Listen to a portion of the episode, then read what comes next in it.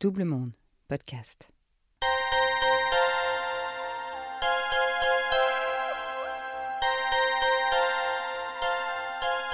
Vous écoutez la suite du témoignage de Nathalie. Si vous ne l'avez pas fait, je vous recommande de commencer par le premier épisode.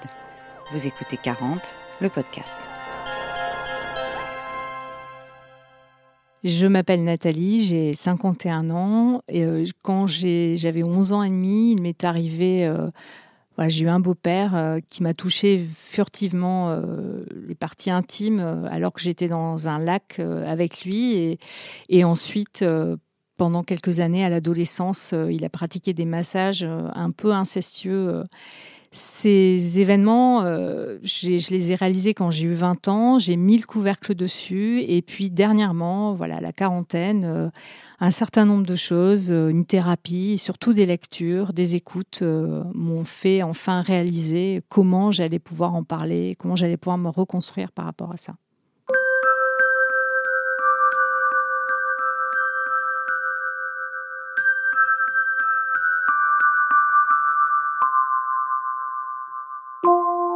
Ce qui a été assez révélateur ces, dernières années, donc à la quarantaine, hein, euh, autour de mes 47 ans, je, dirais, le, déclencheur, ça a été sans doute euh, l'affaire Weinstein, euh, les affaires autour de MeToo, mais encore plus récemment, et ça c'est apparu pendant le premier confinement, et, et, un peu avant, pardon, je me trompe, il y a eu l'affaire Adèle Hanel. Adèle Hanel a témoigné sur Mediapart euh, d'une histoire qui lui est arrivée à l'adolescence où elle s'était fait attoucher par le réalisateur euh, du film dans lequel elle jouait. Elle avait 12 euh, ans à peu près. Et la façon dont elle l'a raconté, dont elle a contextualisé les choses, en remettant aussi un peu dans le contexte de l'époque, hein, le contexte politique, était très intéressant. Et surtout, elle s'est vraiment attachée à, à l'enfant victime. Voilà, l'enfant victime. Et ce qui m'est apparu aussi comme très intéressant dans cette affaire, pardon de le dire comme ça, hein, mais c'est que ses parents euh, avaient complètement confiance et n'ont pas vu euh, ce qui s'était passé euh, et qu'elle avait peut-être été traumatisée finalement par, par cette emprise. Et, de la même façon, euh, j'ai réalisé que mon beau-père, c'est ça, était quelqu'un d'un peu tyrannique et avait une emprise sur moi par la manipulation en quelque sorte, et, finalement euh, par un, grand besoin d'amour que j'avais, et, et, aussi par une chose très importante quand on est enfant, euh, c'est que l'on n'a pas envie euh, de faire souffrir ses parents, de faire souffrir sa mère, et finalement, euh, en se plaignant, en disant que quelque chose n'est pas normal, on peut créer du scandale et du coup, peut-être perdre l'amour de ses parents et en tout cas les faire souffrir, euh, peut-être même les, conduire à en mourir. C'est vraiment quelque chose qui, peut être traumatisant et c'est pour ça que la majorité euh, des enfants euh, ne parlent pas. Et tout ça, je l'ai compris en, écoutant voilà, des personnes comme Adèle s'exprimer. Et je me suis retrouvée en tout cas dans ce témoignage. J'en ai beaucoup pleuré, ça m'a bouleversée. J'ai trouvé qu'elle avait eu un, vraiment un discours euh, brillant et qui a dû, euh, à mon avis, être libérateur pour beaucoup, beaucoup de, victimes de ce type d'attouchement. Tout d'un coup, elle recentrait les choses et ça devenait politique. Il fallait... Euh, il y a eu une prise de conscience en France que l'on devait aborder aussi les choses politiquement à l'égard de la protection de l'enfance, euh, adapter notre discours euh, en termes d'éducation également. Et ça, ça, a été très très fort. Et puis après, il y a eu un, deuxième choc, euh, un petit peu plus tard, une lecture qui est assez récente, hein. c'est la lecture du livre de Camille Kouchner, La Familia Grande, parce que la, caractéristique, euh, déjà l'époque, et puis euh, la caractéristique de la personnalité du beau-père m'a fait penser à mon propre beau-père. Des personnalités comme ça, très charismatiques, un peu tyranniques, mais en même temps pleines d'amour. qui enveloppent toute une famille, qui gouroutisent en quelque sorte toute une famille. Et ça, c'est, ce parallèle a été extraordinaire quand je dis extraordinaire, hein, euh, c'est juste euh, que j'ai ressenti en fait une, révélation comme quelque chose d'extraordinaire et, ça a été très fort, très émouvant. Je me souviens avoir lu ce livre en d'une traite, en une seule nuit, euh, quasiment, ou peut-être en deux nuits. Et, j'ai dévoré chaque page, étant passionnée par tout ce qu'elle disait, alors que c'est arrivé à, son frère, mais finalement, elle-même en était victime indirecte. Et le, dans la foulée, j'ai lu Le consentement aussi de Vanessa Springora, qui a été également très fort. Et le point commun de ces deux ouvrages, c'est l'absence finalement de repenti des mères. Dans le cas de, Camille Kouchner, euh, elle l'a dit, elle l'a dit à sa mère, et sa mère l'a nié, n'a pas voulu l'entendre, et même resté avec son beau-père, et ça a probablement bouleversé la, fin de sa vie, mais également euh, Vanessa Springora, qui, a raconté à sa mère ce qui se passait avec, euh, l'écrivain, et, pour autant, euh, sa mère a, eu du mal à, admettre qu'elle n'avait pas eu finalement qu'elle n'avait pas réussi dans, les deux cas. Hein. les deux mères n'ont pas réussi à faire ce que l'on attend d'elles, hein, c'est-à-dire euh, avoir un rôle de protection de leur enfant. Et en même temps, aujourd'hui, j'ai des enfants et je suis tétanisée parce que ça n'est pas si évident que ça de voir quand son enfant est peut-être victime euh, de quelqu'un. Qui sait? Je ne sais pas. Alors, dans le doute, aujourd'hui, on parle. Moi, c'est vrai que j'ai l'impression de beaucoup plus parler à mes enfants euh, que ma mère ne le faisait. Mais il y a quelque chose, en tout cas, de d'assez étonnant, c'est-à-dire se dire que pour les mères, c'est terrible d'apprendre une chose pareille. Ça, la culpabilité est tellement forte, je pense, qu'elles préfèrent se réfugier finalement vers euh, euh, vers justement la contextualisation. Nous étions à une époque où, notamment dans les années 70, où la pédophilie était presque autorisée, voire encouragée dans certains milieux intellectuels. Et, puis aujourd'hui, quand je vois des films des années 70, des années 60, je suis vraiment étonnée. Euh, voilà, il y, a, tout un pan de filmographie, euh, de films autour de d'adolescentes qui ont des relations avec des adultes et puis même, j'ai le souvenir voilà, de, rapports avec euh, de professeurs avec des élèves aussi. Euh, on a tous été témoins dans ces années-là de choses qui étaient limites, mais on ne le dénonçait pas. ça n'était pas si grave, effectivement, on vivait très bien avec et il y avait une forme de, résilience. Sauf qu'aujourd'hui, je, je pense que si ces, événements traumatiques nous reviennent euh, sous la forme de cauchemar ou sous la forme d'un comportement, moi c'est mon cas, euh, j'ai du mal avec le conflit, j'ai du mal avec les personnes un peu tyranniques, euh, j'ai du mal à m'affirmer, parce que finalement, cela nous fait perdre confiance en nous, d'avoir été comme ça à toucher sans notre consentement.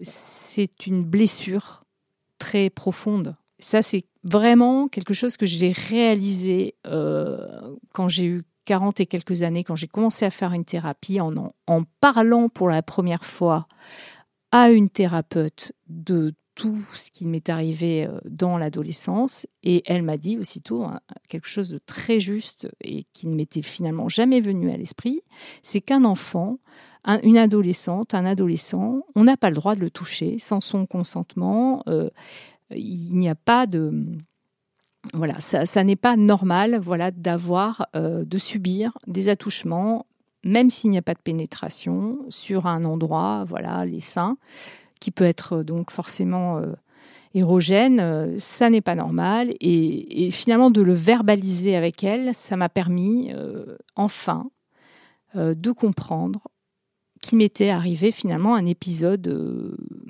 assez traumatisant, même si on ne parle voilà, ce ne sont pas des viols, ce ne sont pas des viols en tout cas au sens strict du terme, mais finalement, tout d'un coup, on prend conscience que c'en est un. C'est le viol en tout cas d'une intimité. Et d'avoir euh, moi-même des enfants euh, qui arrivent à, ces âges-là, à l'adolescence, et le fait d'imaginer effectivement ma fille pouvant être euh, caressée par un homme adulte, que ce soit mon compagnon, son père ou, n'importe qui, euh, me paraissait tout d'un coup euh, absolument insupportable et anormal. Et j'ai vu un film au cinéma il y a, il y a quelque temps. En fait, le personnage principal ressemble à mon beau-père, mais comme deux gouttes d'eau. C'est-à-dire que le, personnage est travesti, il a une fausse barbe, et quand je l'ai vu, j'ai reconnu mon beau-père. Et ça, pendant tout le film, ça m'a bouleversée. Et euh, juste après la, la séance, j'ai commencé à avoir une très très forte migraine et j'étais malade toute la nuit et ça s'est enchaîné. J'ai mis 3-4 jours à m'en remettre. Et quand j'ai revu euh, la bande-annonce du film, quelques semaines plus tard, qui est sortie euh, sur les réseaux sociaux, j'ai eu à nouveau une crise de migraine, juste après avoir vu la bande-annonce. J'ai pas réalisé ça tout de suite. En fait, c'est en en parlant à mon ami euh, en lui disant, en lui racontant ces deux épisodes migraineux à la suite de, ce film. Il m'a dit, mais c'est clair, si tu me racontes qu'il ressemble à ce beau-père, donc ça, te fait euh, ressortir toute cette histoire et ça te bouleverse au point que, tu, que tu en fais une migraine. Et c'est là où j'ai remarqué que j'étais j'avais pas totalement euh, réglé mon problème, c'est que ces lectures m'ont ouvert les yeux et m'ont fait prendre conscience que ça y est, j'étais prête, comme Camille Kouchner, comme Vanessa Springora, finalement, à écrire mon livre. Alors, je ne l'écrirai jamais, mais écrire mon livre, c'est parler enfin à ma mère.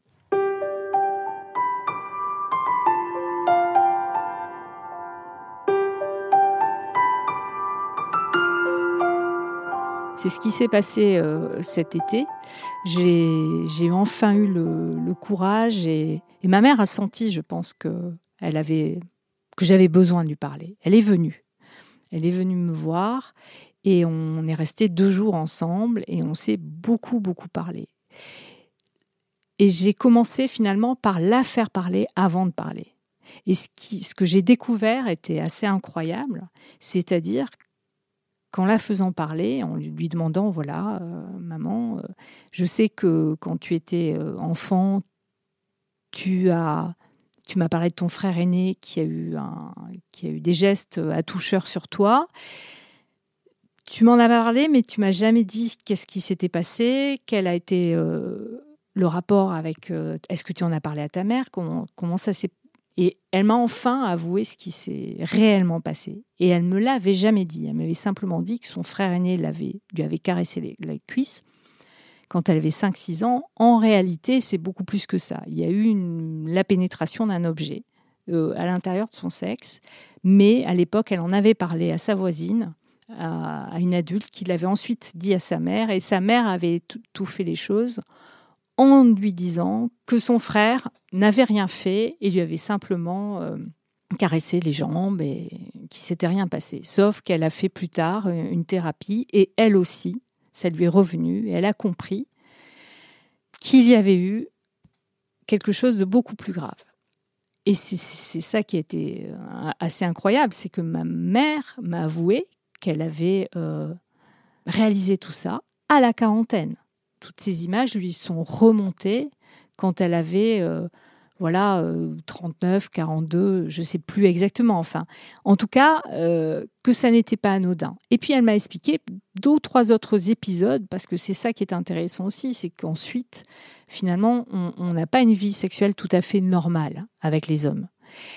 Et elle m'a, elle m'a dit que plusieurs fois, voilà, elle avait subi finalement des viols qui ne disent pas leur nom. Et ça m'est arrivé aussi, c'est-à-dire qu'on ne sait plus finalement comment, comment dire non, comment dire stop, on n'y arrive pas. Donc j'étais très sereine quand elle m'a raconté tout ça parce que finalement je m'y attendais. Je m'attendais à ce qu'elle me raconte quelque chose de la sorte. Et là j'ai fini aussi par euh, je lui ai dit, écoute, je, comprends et, je me doutais que tu allais me dire tout ça et j'ai vraiment besoin de te parler aussi. J'ai vraiment besoin de te raconter et ça va pas te faire plaisir. Ça va être dur et ça fait des années que je porte ça en moi et qui explique peut-être les rapports difficiles que j'ai avec toi.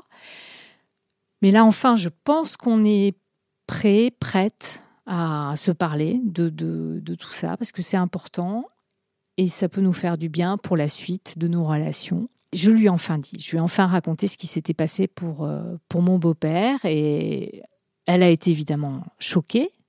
Elle a eu une première réaction, je, vais, je suis en colère, je vais lui écrire. Et puis petit à petit, finalement, elle s'est apaisée, bizarrement. C'est-à-dire qu'elle a eu...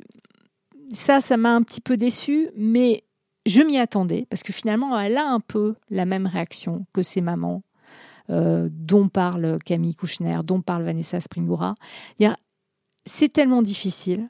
On ne peut pas on peut pas remonter aussi loin. On peut plus aller euh, finalement punir la personne euh, qui l'a vraiment perpétré. Donc c'est tellement douloureux qu'on essaye de trouver une explication rationnelle. Et l'explication rationnelle de ma mère, c'est évidemment le contexte. Le contexte, et puis finalement qu'il n'y a pas eu viol. Voilà, qu'il n'y a pas eu viol, il n'y a pas eu, euh, a pas eu de problème aussi grave que ça. C'était des simples attouchements.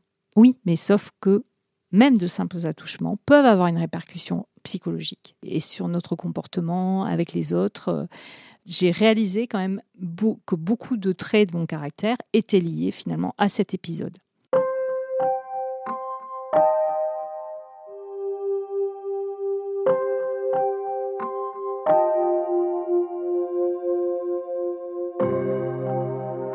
Et avec ma mère, finalement, à encaisser, ça a été dur, mais très vite, elle a, balayé euh, les choses un peu d'un revers de main parce que finalement, on s'est retrouvés toutes les deux à se dire qu'il nous était arrivé la même chose. Et que ma grand-mère aussi, ça c'est incroyable, avait également subi euh, des attouchements et un viol enfant. Et je pense que je vais revenir avec elle sur le sujet parce qu'il me semble que c'est important. quand on découvre que finalement dans sa famille, il y a eu comme ça trois générations de femmes, et peut-être plus, on n'en sait rien, qui ont été attouchées, voire violées dans le cas de ma grand-mère, visiblement, elle est plus là pour en témoigner, mais on, a entendu des choses, en tout cas dans la famille. Et, je me dis que je répète les choses en avouant enfin à ma mère à 40 et quelques années, comme elle, elle l'a fait avec sa propre mère. Et moi, ce qui me, je ne sais pas si c'est une explication, hein, mais c'est celle qui me vient là en en, parlant, c'est cette capacité que l'on a à 40 et quelques années de prendre un peu de recul. On a une forme de voilà, on, sait prendre de la hauteur et euh, il y a une notion quand même dont on entend beaucoup parler et, qui, à mon avis, est un peu la clé euh, de tout, c'est le lâcher prise. C'est-à-dire que tout d'un coup, on se fiche finalement de, de se fâcher, de dire les choses. Tant pis si ça plaît pas, tant pis si c'est dur pour euh, la mère qui, qui nous a donné la vie. On se dit, allez, c'est bon, elle peut l'entendre parce que moi-même, je suis maman et je suis en capacité d'entendre euh, si ma fille. Euh, c'est ça aussi qui a été très, très déclencheur. Je me suis dit, si ma fille demain, il lui arrive quelque chose, est-ce que je suis en capacité d'entendre qu'elle s'est faite, par exemple, à toucher par mon, mon compagnon euh, d'aujourd'hui? Ben oui, je dois être en capacité de l'entendre. Et en, quoi elle me protégerait? Pourquoi elle me protégerait? Et ça, Camille Kouchner le dit très bien aussi dans son ouvrage, c'est-à-dire pendant longtemps, on veut protéger ses parents. On a peur de les, de les blesser. On n'a on pas envie de. Euh, voilà, on les aime et on veut pas on veut pas les faire souffrir. Mais finalement, c'est le monde à l'envers. C'est plutôt à nous à protéger nos enfants, donc à nos parents de nous protéger. L'inceste, c'est une façon d'asservir la femme dans une famille. C'est-à-dire, on lui rappelle euh, on rappelle à la fille, à la petite fille, à la jeune fille que, que l'homme c'est le maître. Mais parfois on peut être incestué par, euh, par une grande sœur aussi, hein, ou, par, ou par une mère. Hein. C'est plus rare, mais ça peut arriver aussi que ça soit féminin. Donc je ne veux pas non plus généraliser. Mais en tout cas, c'est souvent euh, effectivement une façon de, de soumettre, d'asservir. Et c'est quelque chose, mon avis, d'assez pulsionnel. Je ne suis pas psychanalyste, mais ni psychologue, mais il y a quelque chose de cet ordre-là. Donc comment aujourd'hui arriver, on en revient toujours à la même chose, arriver à donner confiance en ses enfants, à leur donner les bonnes armes, euh, que ce soit euh, des, fils ou des filles, pour qu'ils sachent se défendre et dire non quand ils ont envie de dire non. Et en quoi euh, on devrait endosser ce rôle-là. Et, et, quand on prend conscience, moi j'ai pris conscience de ça finalement quand j'ai été maman et donc, enfin maman d'adolescente. Et ça correspond en tout cas à la quarantaine. Après, euh, il y a certaines personnes qui se sont exprimées ces dernières années euh, dans, avec le MeToo inceste et qui sont pas forcément parents. Donc, euh, c'est pas forcément le fait d'être parent qui fait révéler tout ça. Je ne crois pas. Il y a aussi effectivement cette maturité, voilà, cette prise de hauteur, ce recul, parce que on a suffisamment d'années de vie derrière nous pour faire le bilan, quoi, tout simplement.